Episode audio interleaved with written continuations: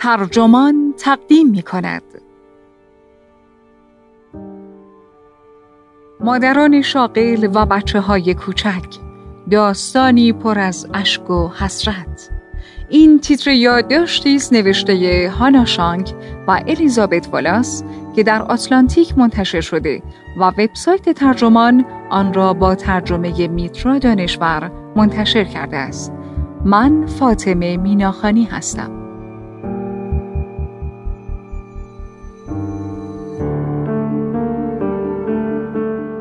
برای زنان تحصیل کرده و موفق بچه دار شدن چالشی عظیم به بار می آورد. آیا باید بچه هایشان را به پرستارها و مهد کودک ها بسپارند و مسیر موفقیت شغلیشان را ادامه دهند؟ یا خودشان را وقف فرزندانشان کنند و بیخیال کارشان شوند؟ انتخاب خیلی ها گزینه دوم است. اما واقعا چه چیزی باعث می شود زنان چنین تصمیمی بگیرند؟ شرایط نامناسب و تبعیض‌آمیز کار برای زنان، دلبستگی شدید به بچه یا نابرابری محیط خانواده. دو پژوهشگر برای پیدا کردن جواب این مسئله سراغ همکلاسی های سابق خودشان در دانشگاه نورس وسترن رفتند.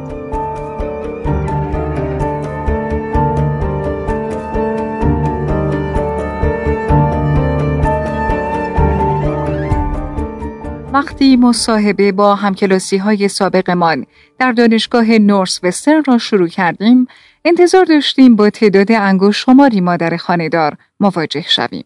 حتی با اینکه هیچ کس در کالج سراحتا نگفته بود که قصد دارد برای بچه بزرگ کردن دست از کار بکشد، می‌دانستیم که زنان زیادی به دلایل مختلف دست به چنین انتخابی می‌زنند. طبق گزارش مرکز تحقیقاتی پیو ده درصد از مادرانی که تحصیلات عالی دارند یعنی کسانی که مدرک کارشناسی ارشد یا بالاتر دارند خانهدار می شوند.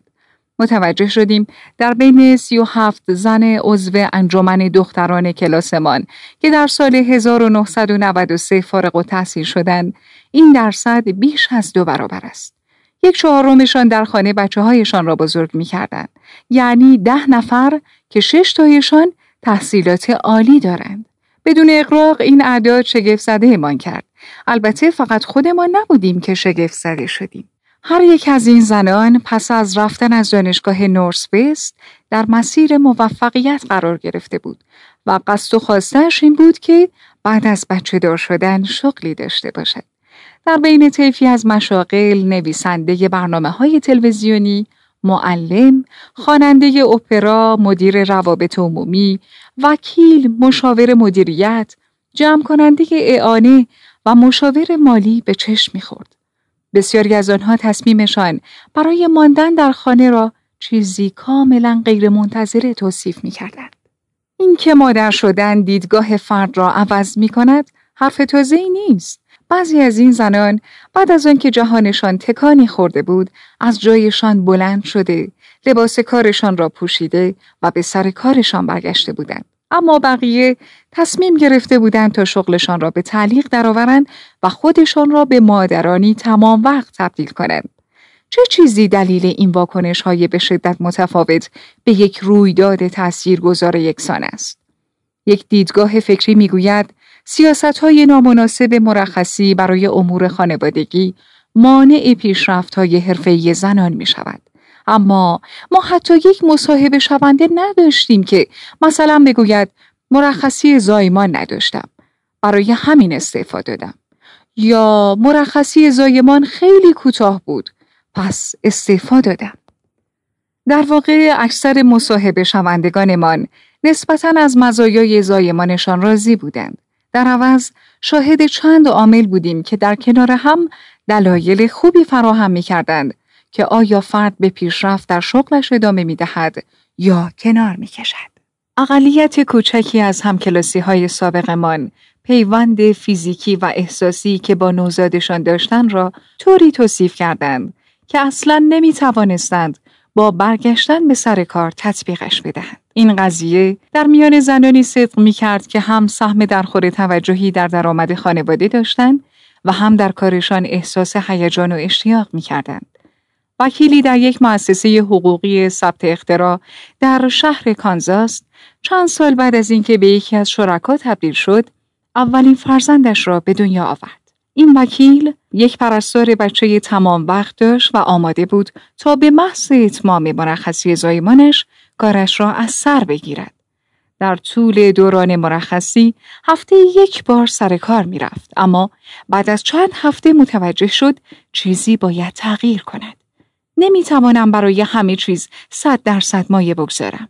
حتی با اینکه این وکیل معتقد است آن مؤسسه به او اجازه می‌داد تا پاره وقت کار کند و همچنان موقعیت شراکتش را حفظ کند می‌گوید نمی توانست تصور کند همیشه برای ارباب رجوعهایش حاضر نباشد و نمی توانست تصور کند به فرد دیگری اجازه بدهد که در طول روز مراقب بچهش باشد. گریه کنان به دفتر سرپرستش رفت و استعفایش را اعلام کرد. او می گفت فکر نمی کردم این کار موقت باشه. می‌دونستم که دارم چیز بزرگی رو رها می کنم. یک معلم نیز وقتی بچه دار شد حس کرد چیزی تغییر کرده است. هیچ وقت فکر نمی کردم بخوام با بچه هم تو خونه بمونم. هرگز. اما بعد از تولد دختر اولم به مصاحبه کاری رفتم و کل راه رو تا خونه گریه کردم. زنگ زدم و گفتم این شغل رو نمی‌خوام. خوششانس بودم چون شوهرم پول کافی در می آورد که من تو خونه بمونم. اما باقی زنان درگیر نوعی حساب و کتاب برای نگهداری از کودکان بودند و درآمدشان هزینه نگهداری از کودک چشمانداز بلند مدت شغلیشان و میزان اثر منفی کارشان بر خانوادهشان را مد نظر قرار می‌دادند. تعداد زیادی از آنهایی که شغل کم درآمد داشتند یا شغلشان رضایت بخش نبود اظهار می‌کردند صرفا منطقی به نظر می آمد که در خانه بمانند. یکی از همکلاسی های سابق ما که شوهرش وکیل برنامه ریزی دارایی است، خواننده ای بود که در بخش فروش شرکت یو بی اس یک شرکت خدمات مالی و بانکداری کار می‌کرد تا پول کافی برای تست خوانندگی در بیاورد و نزدیک به پایان اولین بارداریش کارش را ترک کرد. در آن زمان شغل موسیقی و کار دفتری بی هدفش را فقط به این دلیل رها کرد که داشتن شغل به نظرش بی دلیل می آمد. هزینه مراقبت از کودک بیشتر از حقوقم بود. اگر کاری انجام می دادم که عاشقش بودم بیشتر مصر بودم که بمونم. یک برنامه ریز مالی در یک شرکت بزرگ وال استریت در حین بارداری شغلش را ترک کرد چون شغلش دیگر برایش هیجان انگیز نبود و می‌دانست که با نوزاد تازهش هیچ گونه انعطاف پذیری در زمانش نخواهد داشت. یکی از بازیکنان سابق لاکراس در دانشگاه نورسفست در رشته فیزیوتراپی در مقطع ارشد در دانشگاه کلمبیا ثبت نام کرد و به سمت حرفه ای رفت که فکر می کرد باعث می شود برنامه منعطفتری داشته باشد. اما ثابت شد که همین کار هم زیادی سخت است. این زن تعریف می کرد. داشتم تو کتابخونه برای امتحان درس می خوندم و همزمان لیستی از خریدهام رو می نوشتم. نمی‌تونستم از پسش بر بیام. به شوهرم زنگ زدم و گفتم دارم ترک تحصیل می کنم. حالا سه فرزند دارد. مادر، خاندار تمام وقت و عاشق برگشتن به سر کار است. اما نمی‌تواند ببیند خانوادهش به لحاظ پشتیبانی چطور عمل خواهد کرد. با شوهری که ساعتهای طولانی در امور مالی کار می کند و اغلب به سفر می رود. هشت سال است که این زن زندگی خانوادهش را مدیریت می کند. به ما می گوید مادر شاغل بودن و گردوندن کل خونه و به عهده داشتن همه کارها نمی‌دونم چطور میشه انجامش داد. در بعضی نمونه ها هم کلاسی های سابقمان سعی کردند درباره موقعیت شغلی پاره وقتی مذاکره کنند که چشمانداز تنها گذاشتن نوزادشان را پذیرفتنی تر می کرد. زنی که در حوزه روابط عمومی در کارولینای شمالی کار می کرد به دقت درباره مهد کودک های موجود تحقیق کرد و مهد کودکی نزدیک به محل کارش انتخاب کرد. یک هفته قبل از زمان برگشتنش به کار دخترش را به آنجا برد تا با کارکنان و فضا آشنا شود. زنی که مسئول بود با بچه های دوروبرش روی زمین نشسته بود. حتی بلند نشد یا به دخترم نگاه نکرد. به سرعت از اونجا خارج شدم. این تازه مادر برنامه مهد کودک را لغو کرد و تدارک دیگری دید. اشکریزان. به سر کار برگشت. سعی کرد درباره ساعتهای کاری انعطاف پذیر مذاکره کند و جواب رد شنید. چند ماه بعد استعفا داد. برای چهارده سال گذشته او مادری تمام وقت بوده است. و چه اشتراک مصاحبه شوندگانی که انتخاب کردند در خانه بمانند این است که شغلهایی داشتند که وقتی اولین فرزندشان به دنیا آمد دیگر برای خانوادهشان موثر نبود. آن شغل به اندازه کافی برای یک تازه مادر انعطاف پذیر نبود. پول کافی برایش پرداخت نمی‌شد تا هزینه مراقبت از کودک را پوشش دهد. یا صرفا آنقدر رضایت بخش نبود تا آشفتگی به وجود آمده برای خانواده را توجیه کند. پس آنها کارشان را کنار گذاشتند. خوب است در اینجا به تحقیقات فراوانی اشاره شود که حاکی از این واقعیت هستند که پاداش دریافتی زنان در کار با همکاران مردشان برابر نیست. زنان آهسته تر ارتقا پیدا می کنند، بیرحمانه تر قضاوت می شوند و به طور مشابه مزایا نمی گیرند. اساتیدی از MIT و دانشگاه ایندیانا در مطالعه‌ای که در سال 2010 انجام شد نشان دادند که سازمانهایی که فرهنگشان بر شایسته سالاری تاکید می کند وقتی صحبت از پاداش و ارتقای شغلی باشد به سمت مردان سوگیری دارند. یکی از بیعدالتی هایی که این مطالعه تشخیص داد این بود که وقتی عملکرد زنان و مردان در یک سطح بازبینی می شود مردم پاداش های بزرگتری دریافت می کنند.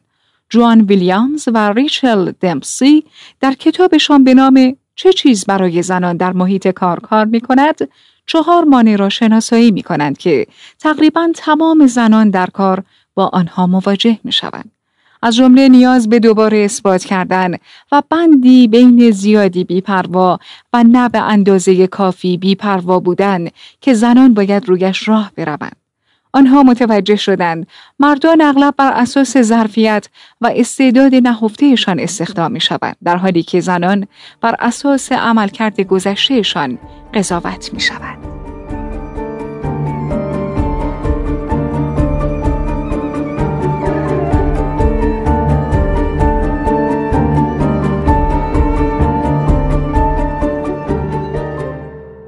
چند نفر از زنانی که با ما مصاحبه کردند به تبعیض جنسیتی به عنوان عاملی در ترک کارشان اشاره کردند.